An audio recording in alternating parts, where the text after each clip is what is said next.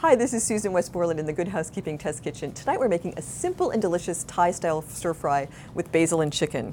Now, when you're getting out all these ingredients, which you should do before any recipe, but especially stir fries because they cook quickly, you're gonna go and get the brown sugar, and in this case, it's like a rock. So you're thinking, ugh, what do I do? Well, if you wanna keep your brown sugar better for the long term, you can put a piece of bread in it, or a wedge of apple. Will these things mold and get stale? No. You only need to do it for a few days. Put the cover on and seal it tightly, and it will give the moisture back to the sugar. And then you can take the apple out, throw it away. It won't be moldy or shriveled, and then use your sugar. If you're in a pinch like we are, you might want to take a couple of tablespoons of brown sugar, hack them off with either a serrated knife or a fork, put them in the microwave and do it for 20 seconds maybe, and then use the sugar immediately. If you don't, it's going to harden even further. So that's just good for a last minute fix. This will fix your whole pound of sugar. So this is Susan Westmoreland helping you take back dinner time.